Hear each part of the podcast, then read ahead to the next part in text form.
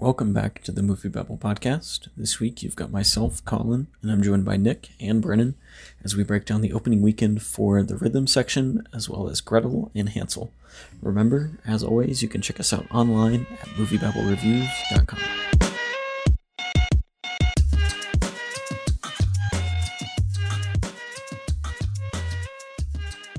So, breaking down this weekend's top five at the box office, we have Bad Boys for Life, uh, still going pretty strong with $17.67 million, followed by 1917 at $9.66 million, Dolittle in the number three spot with $7.7 million, followed by Gretel and Hansel opening up at $6.05 million, and The Gentlemen rounds out the top five at $6.01 million.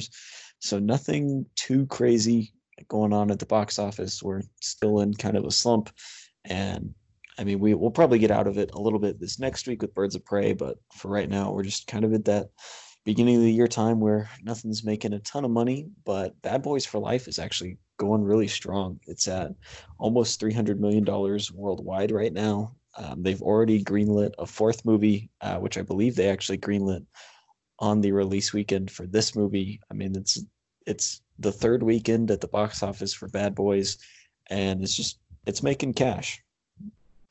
Yeah, I did not see this coming at all. It's actually, I mean, I talked about it a little bit a few weeks ago, but I kind of expected this movie to flop badly. Like I saw that 90 million budget, and I just I just looked at all the factors. Will Smith is just has a terrible picker, and I think like the last Martin Lawrence movie was like Big Mama's House. I don't even know what the hell he was last in. It was so long ago and somehow it worked and this movie functions like an actual movie and it's weirdly the best bad boys movie. Um, maybe i think bad boys 2 is the most entertaining uh, but that movie is just so insane and full of cocaine that it's like it's not it doesn't work as an actual movie and this one does. It's, so it's really interesting to see but yeah it's really good stuff. This movie's definitely already made a profit. It's just kind of hanging out and really taking advantage of kind of this lull in the box office schedule as you mentioned. Yeah it's just you really can't complain if you're Sony. Yeah, I mean this is this is something that I didn't quite see coming as well. I, I, I you know what I think that it just is a testament to like how not impactful, but how uh, big those first two films were. I mean, they really galvanized a fan base after those first two films so many years ago. And I think it's kind of sad though for Michael Bay. I mean, the last two franchises that have kind of gotten a little bit of a shakeup um, the Transformers one and now this one. Obviously, Bumblebee didn't perform that great at the box office. However, the film I think was an absolute step up from the other ones, and that's kind of what the reception is from this movie as well. Maybe here's here's an idea. What if what if Michael Bay isn't a good director? no, what if not. he's not? no, funny. I, I refuse funny. to believe it it's it's funny that back to back years or these last two years we we just see these two franchises kind of get a, a real fresh um, a fresh take and it's the reason is they dropped a good old Michael Bay. Yeah, I I guess my my thinking has always been that he was always he was better when he was constrained by what visual effects were. I feel like Bad Boys 2 is like an interesting like breaking point where it's like it's right when like like cocaine started to come into the picture and then like visual effects started to become more of a thing. Like like everything pre Bad Boys Two is like is what people consider his best movies because he kind of has to deal with just all practical stuff. And now in the Transformers movies, you have like shit flying all over the place. And if you watch like like Six Underground, it's like I have no idea what's happening. There's just CGI metal flying all over the place. It's just so incoherent. Um, so yeah, I feel like it's just he's just kind of stuck he wants to do all this crazy stuff, but he doesn't quite know how to rein himself in. And he's kind of like so popular at this point, you know, that like no like producer can be like, hey, you need to relax, Michael Bay, and he'll just be like, fuck you, I've made like six bajillion dollar movies, so like he can go somewhere else with that. And now Netflix is paying him all the money, so it's just he's in that weird zone now where he just he doesn't have to listen to anybody, but he really should, like really, really badly. The, the, rule of thumb here, I think, is just drop Michael Bay from your franchise and. uh you might actually have a good turnaround. So I mean, are you guys ready for that Pearl Harbor remake yet, or what? Sure, why not? Pearl, so you need, you Pearl Harbor two. You need Michael Bay to get it going, and then you have to hurry up and kick him out, and then bring somebody else in. Yeah. You got to do the Michael J. Fox, just fire before like a month or like a week into shooting, like they did with Back to the Future, and bring someone else in. and uh, I do want to touch back on Martin Lawrence. Uh, you were close. His second to last movie was Big Mama's Like Father Ah. Like Son in 2011, but he also appeared in last year's The Beach Bum. So he's got Oh, that's right. a little big my favorite, there. my favorite movie ever. I love the Beach Bum. How could I forget? His And uh, I want everyone to remember. his character in that movie is Captain Wack, and he I want loves everyone to know that- a lot. uh, that Nick's not being sarcastic here. He loves this movie. I, it's it made my top ten list. It's literally it's literally one of my favorite movies of last year. No shame. How could I forget Captain Wack? So great. Role of a lifetime. it's also been a weird 12 months for Will Smith because he's had two pretty solid. I mean, he had Aladdin, which grossed a billion dollars against kind of everybody's expectations, and now he's got Bad Boys. But in the middle, he had um, I can't even think of the name, Gemini Man, which Mhm. just lost all of the money, and Spies in Disguise, which just kind of exists.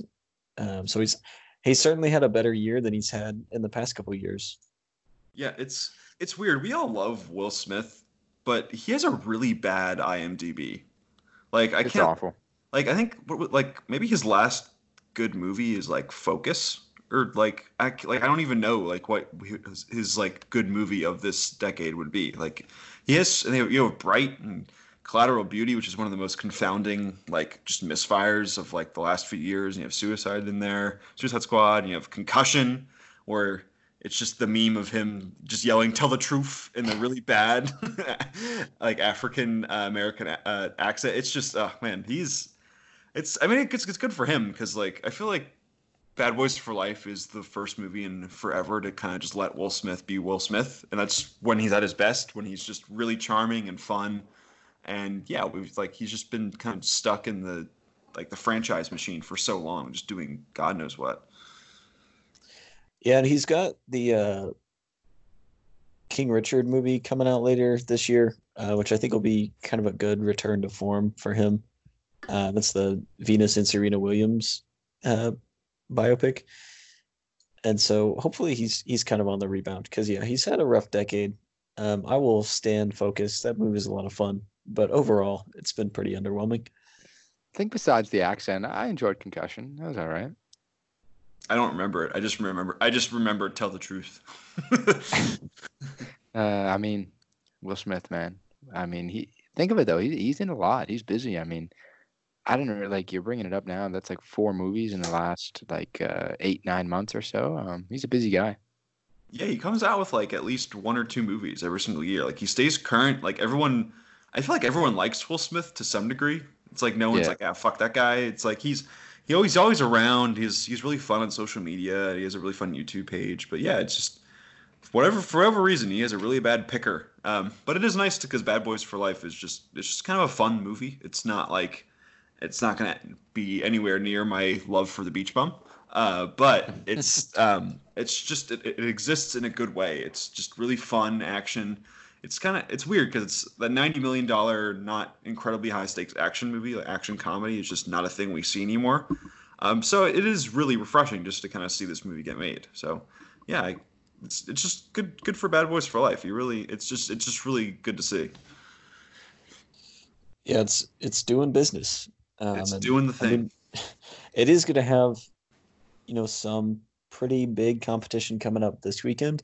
But I think overall, like it's had solid legs so far. I think it's going to keep going quite a while. And I mean, even with Birds of Prey, there's been like this controversy over a lack of pre-sales compared to other superhero movies. So I think I think Bad Boys is going to hold on pretty well in the weeks to come. Yeah, it's gonna it's gonna do just fine. I I, I would guess this movie gets near 400 million when it's all said and done. Um, it's just and even Birds of Prey, it's not there's not a ton of crossover of the type of audiences that would go to both of these movies. So yeah, like this movie is just gonna hang around, kind of do what a lot of these movies in the top five have been doing, just kind of get these like eight nine million dollar grosses week by week and just kind of hang around and just make decent chunks of change. So yeah, it's it's, it's not going anywhere. It's gonna be it's gonna be probably in the top five for a few more weeks. And yeah, that's Bad Boys for Life. So we'll move on to 1917, which is in its sixth week at the box office, uh, pulling in just shy of 10 million at 9.6 million. um, and actually opened in 50 more theaters this week, which with uh, BAFTAs and the Academy Awards, think probably played a big hand in that. Just as a lot of these movies are coming back and trying to make sure that they're making the most of the publicity they have right now and getting people more invested for them when it comes time to vote. Uh, but it's sitting pretty well. It's at 250 million dollars worldwide, and just has been pretty universally acclaimed, except for on this podcast. It's it's working. I mean, it's putting in work. Um, yeah. I, I think Christopher Nolan probably wishes he dropped Dunkirk in like the end of December. Yeah, well, I guess he's doing. I mean, Dunkirk did really good business though. So it I did, but I mean, this is no. Yeah. I mean, it, it, did good business, but I mean, awards wise, like 19. Oh, yeah, I see what you mean. Yeah, it's on another level, and I don't know. This is crazy. I think that it, it is the awards buzz that's driving this movie. I mean, like perfect release time. This is one of the best planned, like kind of just openings I've ever seen. This is great.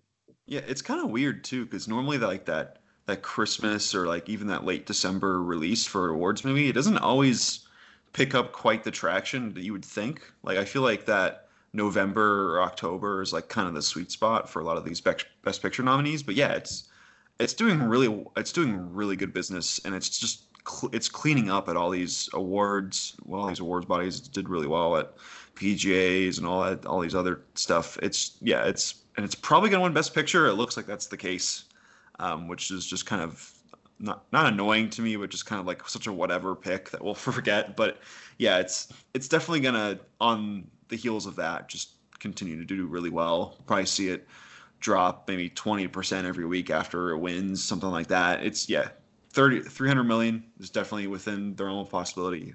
Uh, easily, uh, it's yeah, like like Bad Boys for Life. This one's going to be sticking around for a much longer. Yeah, and I think the only thing really working against 1917 is just how large the budget was. So it's estimated at about $100 million. And I mean, they marketed this like crazy. So its marketing budget's got to be pretty high. So while it's, it definitely has made money, it's not going to be just as large of a financial success because it's sitting at about $250 million worldwide on top of what's probably about a $2 million, $200 million budget when all is said and done. Yeah, you got to think that Universal was was hoping on award success, which it has gotten. So it's definitely going to be in theaters for longer. And I think part of it is like, oh, when you win Best Picture, you're probably going to see an increase in like DVD sales and like VOD and things like that. So um, there's definitely a, like a long game element to this where I mean, I, I know I'm not going to be thinking about 1917 a few months from now, but the fact that it won Best Picture, it's gonna there's gonna be some staying power there for a lot of people. So you, this could be something like down the road where it's just kind of eking out like decent little profits for Universal, like in residuals and stuff like that. So yeah, I don't know, but you're definitely right there. Yeah, that budget is not it's not great, but yeah, you really can't complain too much. No, yeah, this is this thing's gonna like as you said, it's a long game. This is this is their play for the for the big one, and I think that it it's going to be like, it, it, I mean, winning Best Picture, obviously, you're kind of you're you're there for life, right? Like you're you're immortalized in that respect, and the money's just going to be pouring in. Um, so I, I think they'll be fine. Yeah, um, it's it's not a concern for anybody that made the movie, but it's just money.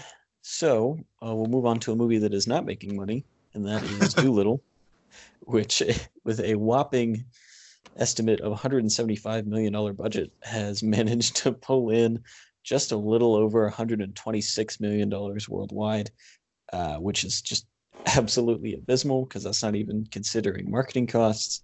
Dolittle is a pretty strong flop, and no one seems to really care for it either. So, yeah, it seems like this. I think there was estimates upon its release that it was going to lose seven seventy five to 100 million dollars for Universal. So hopefully that um, that 1917 money kind of helps out with this one.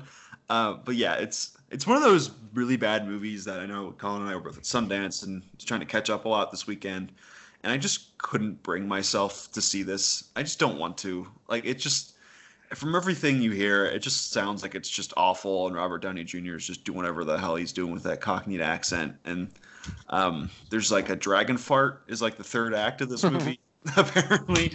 Uh, I, that's just that's not for me. Uh, I guess I'll see it at some point because uh, I because I see everything and I'm weird like that. But yeah, I just don't. I don't want to at all. Yeah, I mean it's it's it's a it's a mistake. I don't think I've gotten a chance to really voice uh, anything about this movie because we had the Sundance break last weekend and stuff like that. But Dolittle, I mean, I think it's just a testament that yes, Robert Downey Jr. is an absolute superstar when he's wearing the uh, iron suit. Um, I like there was there was like this is just an absolute misfire. I think they just felt we have Robert Downey Jr. Universal felt this this movie's going to sell on him alone and they also they had like that crazy cast that I mean, in every commercial and trailer, they just threw up like 20 names of pretty popular people, and they were just hoping that that would work, and it just isn't. This movie's going to be lucky if it even like passes its budget, which is kind of sad. Yeah, um, this is just a really weird thing, just because you know Downey's coming off of the biggest movie ever and doing this. Um, yeah, that's Dolittle. Hooray! I mean, he, he made. I think he got uh, he got twenty million dollars too for Dolittle. So I mean, he's he's he's happy. He's not complaining. It's it'll be interesting to see what he does like post Iron Man and all that stuff. Because remember the Judge that came out a few years Yeah. ago? It was like Mhm. like his big, like oh this is me going back to dramatic uh, filmmaking. I, I forget when that was made. Maybe like right after Iron Man three or something like It was somewhere in there. 2016. Yeah. So it, and sure. then and it just wasn't good like at all. And like somehow uh, Robert Duvall got a Best Supporting Actor nom for it. But besides that, everyone was like, yeah, this movie isn't good. Um, so it'll be interesting to kind of see what he's into after all this is done. Because because Dolittle was one of those projects where they rewrote it on set and were doing all these crazy things. They brought in a new director because Stephen Gaghan just wasn't cutting it as the first director. So um, it'll be he kind of has like a, clean slate after this now. So it'll be kind of interesting to see like oh what is he into? Is he looking to do more like high key dramatic work and like these like 40 to the 30 to 40 million dollar movies or is he just going to be more is there going to be more doolittling going on i don't know it's it's definitely something to monitor with him going forward Yeah. Um, I don't know what else to say about Dolittle. I mean, it's just it's just such an incident insignificant movie. Just it it just fails at everything. Uh, th- that's the only thing I've heard is that it just it doesn't. Uh, it's tough. Um, tough time for Universal.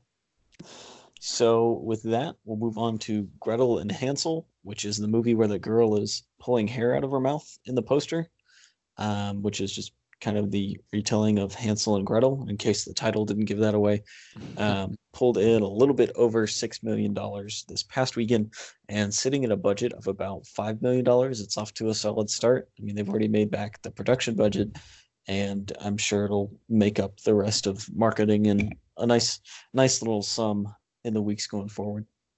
Yeah, I I really dug this movie surprisingly. Um, so it it's directed by Oz Perkins, uh, Nor- Norman Bates' son, um, and so he's been he's done a few like indie-ish horror movies. He did this movie for A24, The Black Black Coat's Daughter, a few years ago, um, and this movie I think is destined for a cult following because it's it's not that like that cheapo horror movie thing you would think of, like even from the the poster where you see the hair getting pulled out of the mouth. It's not like, oh, it's all this weird imagery and jump scares. And it's it's really just like a really weird mood piece where like each picture, like each frame is like a painting and all these reds and really interesting oranges and blues. And it, it looks really it's very atmospheric and moody at all times. And I really dug it. It's just it's kind of like a just like a warm blanket of creep the whole time where there's just the kind of just weird shit happening and you, it's just it's it's you could like throw like an A24 um, logo on the front of this thing and you wouldn't really bat an eye at it. It's it's not the uh, like your stereotypical January horror movie, which I really appreciate. Um, it does seem that um, that cinema score is at a C minus, which I think does lend itself to the kind of that that cult um, audience because um, I think there's going to be a lot of people who hate this movie and a lot of people who find something really interesting in it. Um, uh, but I really liked it. I think there's there's definitely a lot of craft here, and it's very interesting, and it's a very interesting way to retell this story uh, that we've seen so many times. Uh, I would I'd recommend it. I would see I would tell people to seek this one out. I had no idea this was coming out till like two days before the weekend. And you know what? Based off everything I've heard, I'll, I'll definitely check it out. yeah, it's it's just so bizarre. Uh, it's not it's definitely an oddity. It's one of those you can tell it was compromised a little bit. Um, there's like some weird narration in it, and from uh, Gretel, played like Sophia Sophia Lillis from uh, It. Uh, it doesn't. It seemed like that was just kind of added in there to kind of just cater to general audiences because it really doesn't. It just kind of explains what's kind of already in the imagery already. Um, and it feels like there's like probably like 10 to 15 minutes cut out of this movie. It's really short. It's not even 90 minutes. I think it's like 87, something like that. Um, but yeah, it's it's such a strange little thing uh, that I really enjoyed, and it's kind of like the whole thing about it is like, oh yeah, great production design and imagery, but like the plot, like what is it? Um, I don't even know if it's even trying to have a plot. It's just kind of, I mean, it's the it's just the, the weird, twisted Hansel and Gretel story where they just they come upon a witch and then just like kind of just weird shit happens and then the movie's over and that's kind of it. Um, there are some interesting like little feminism stuff in there as well with Gretel being the older of the two in this uh and, and her and she's like coming into her own and here. Um i think there's this could be something that people return to like like midnight screenings or things like that. It's it's very strange. I wouldn't i would tell people not to let it pass by even if you're gonna like rent it at some point. It's very it's very weird. Yeah i like this is one that i've seen the trailers for but just I don't know, for some reason it never really just kind of popped out as something I needed to see. And with, you know, going to Sundance last week, it just kind of fell through. And I don't know if I'll get a chance to come back to it, but I, I like watching horror movies succeed because I think, especially when they're inventive like this, I really hate watching something like Insidious Chapter Seven with the same five jump scares make millions when you you actually have some of the more inventive stuff flopping. And I'm I'm glad to see this moving forward pretty strong at the start. Yeah, I don't think there's probably like one jump scare in it, and it's kind of an earned one because it leads to like somewhat of a sequence afterwards. But yeah, it's just it's just very bizarre and very like trippy imagery, and I'd I'd be interested to see what uh, Oz Perkins does next, or what like if he gets into more uh, mainstream stuff, or if he goes back to maybe A24 for something. Um, he's he's a very inventive dude who's doing a lot of interesting things uh, visually. So I'd like I'd really like to see what he does next. Yeah, and so with that, we'll move on to the Gentlemen, uh, which pulled in just a little bit over six million dollars this past weekend, and also opened in an additional 500 theaters, and is um, it's like critically, it's been kind of a mixed bag, but as a Guy Ritchie fan, I'm looking forward to seeing this hopefully this week, sitting at about $48 million worldwide, which for something that's going to be much smaller than, you know, Guy Ritchie's Aladdin, uh, is not off to that bad of a start. And I mean, it's got a budget of about 22. So the gentlemen is working, even if it's not working fantastically well. Yeah, it's, it's one of those things we've, we've kind of ragged on STX for a while, just with ugly dolls and Playmobil and all this other shit that they kind of pick up and save from other failed production houses. But I think this is one of their smarter moves because so that yeah, this movie isn't very expensive and they're only in charge of the the U.S. Uh, distribution, so like they're not even on the hook for all of that. And this movie's already made over 20 million, as you said. So yeah, they really can't complain. It's just a tidy little sum of money for this one. Um, and it seemed like I saw this movie last night as I was catching up with a few movies, and it was a packed house, and people seemed to really like it. And there is something about having a bunch of just charming British people and Matthew McConaughey all in the same movie together, just kind of just like cursing at each other and just being very foul mouthed and doing that kind of that gangster thing that Guy Ritchie loves to do. Uh, yeah, there's uh, there's there's definitely something for a lot of people here, and um, I think people will find it because it's doing really well.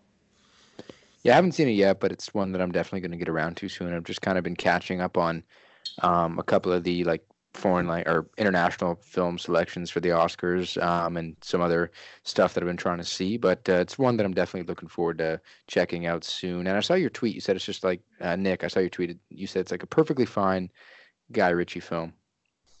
Yeah, it's if you're going by the Letterboxd standards of rating, it is like the definition of a three star, three out of five movie where it's there's really not much to it. I mean, I guess in terms of plot mechanics, there's a lot to it because there's a little bit of twisting and turning and reveals and things like that. But it's not in terms of viewer engagement. There's not you don't really have to psych yourself up to see this or really get into some kind of contemplative mood to watch it or anything like that. It's just people being just kind of charmingly terrible.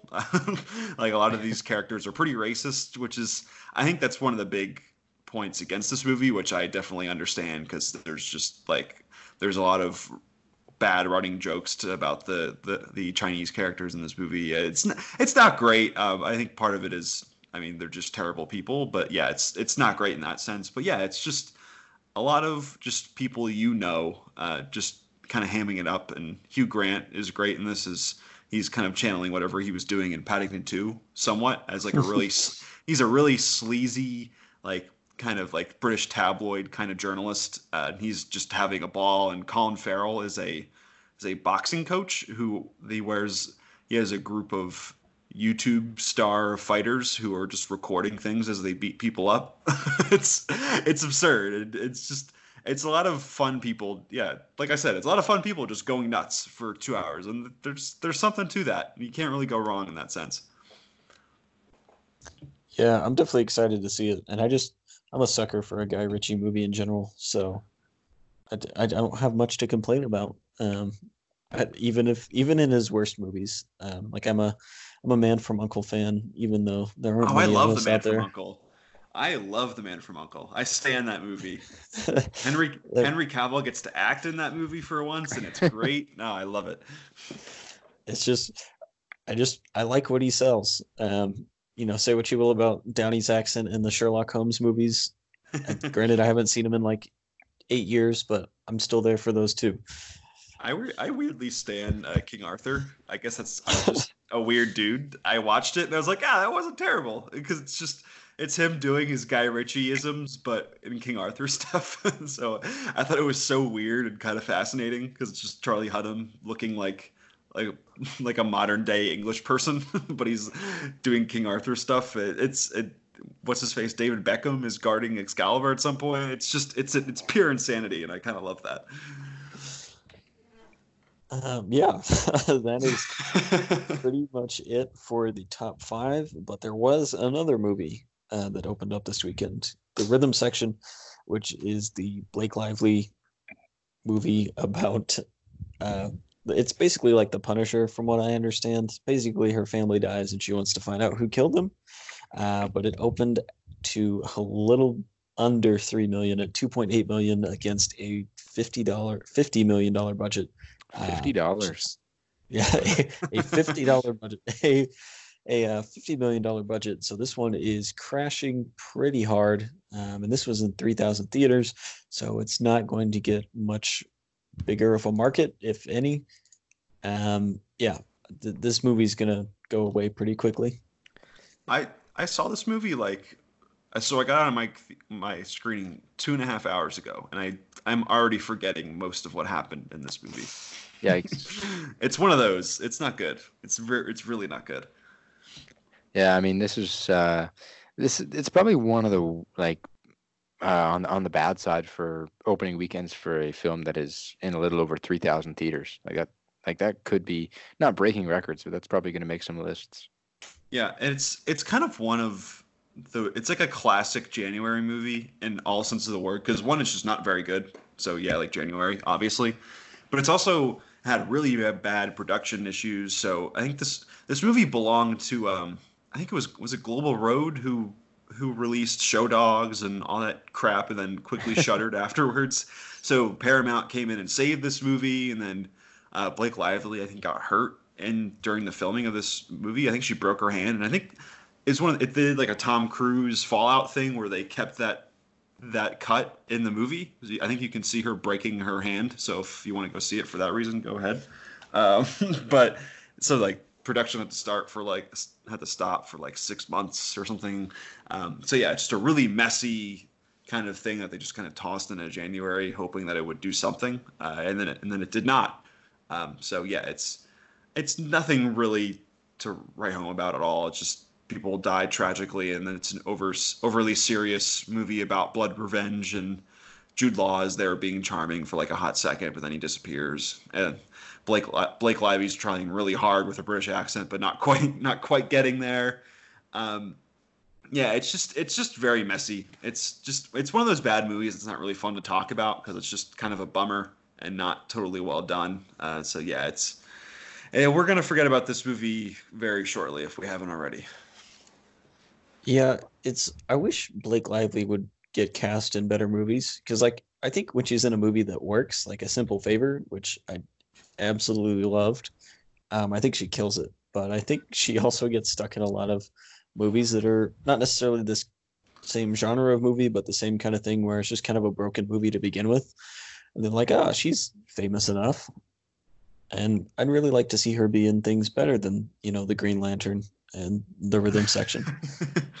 it's so true. I feel like a, a, a, simple favor is like the one movie that's like kind of unlocked what she is as a star, and I, it's weird because she, I think she shares a lot of the same issues that Ryan Reynolds had at some point in his career, where he was in all these movies. Everyone was like, "Oh, he's like like blandly handsome, but like, I don't really get what he's up to. Like, what's his thing?" And then they kind of like figured out with Deadpool, like, "Oh, he's this snarky asshole." And I feel like Blake Lively is a similar kind of just like she's like a dastardly, really fun, intoxicating kind of presence that um, it, it's not fun to watch when she's just like a like a drugged out prostitute in the rhythm section. it's just not fun to watch. I mean, and and it's not even like thrilling or anything like that. It's just it's it's just a struggle. It's not great.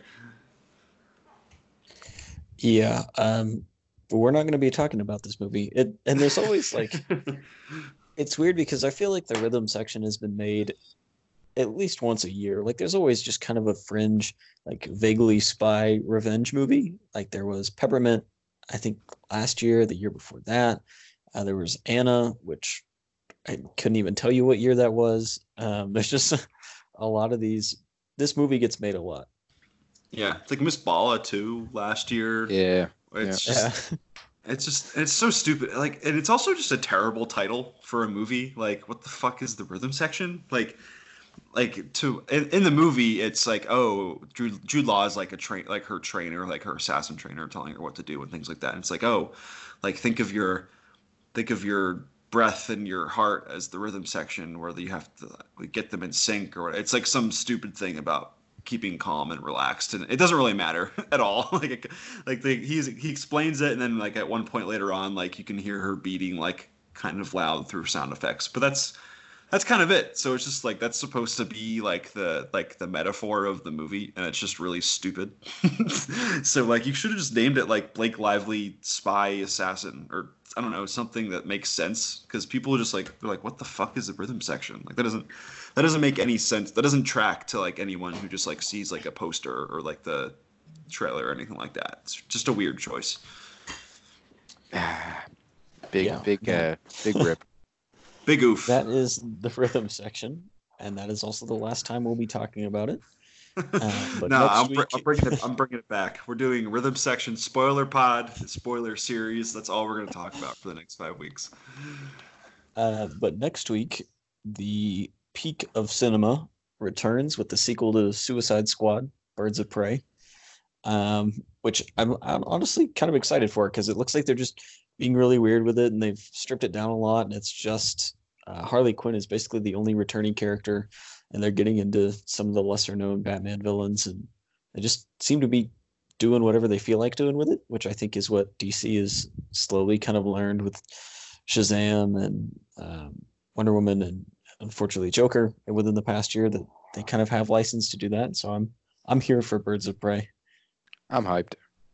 Yeah, me too. It looks it was on my most anticipated movies of the year. It looks really fun, and it looks like a really good recalibration of the Harley Quinn character. And she, she looks like she's shooting people with bubble gun and they ex, bubble gum and they explode into like confetti. It's like sure, like why not? This looks fun. Yeah, it's it's yeah. looking good. I mean, even ever since the first trailer, I, I remember there was not complete mixed reception, but I know there was some people on both sides. But I, I really dug the first trailer and I like the direction that they're kind of going in with this thing. So I'm looking forward to it next weekend for sure. Yeah, we've also got Horse Girl, which was a movie I saw at Sundance that I absolutely adored, as well as Timmy Failure, which is a movie at Sundance I very strongly chose not to see. Um, and Me too. so uh, those will both be out streaming. Uh, Horse Girl on Netflix and Timmy Failure on Disney Plus. So it should be a much more exciting weekend, uh, at least on our part. So Disney's pulling up to uh, Sundance. Yes, with Disney Not- Plus content about a Not kid Not strongly, and but they're there.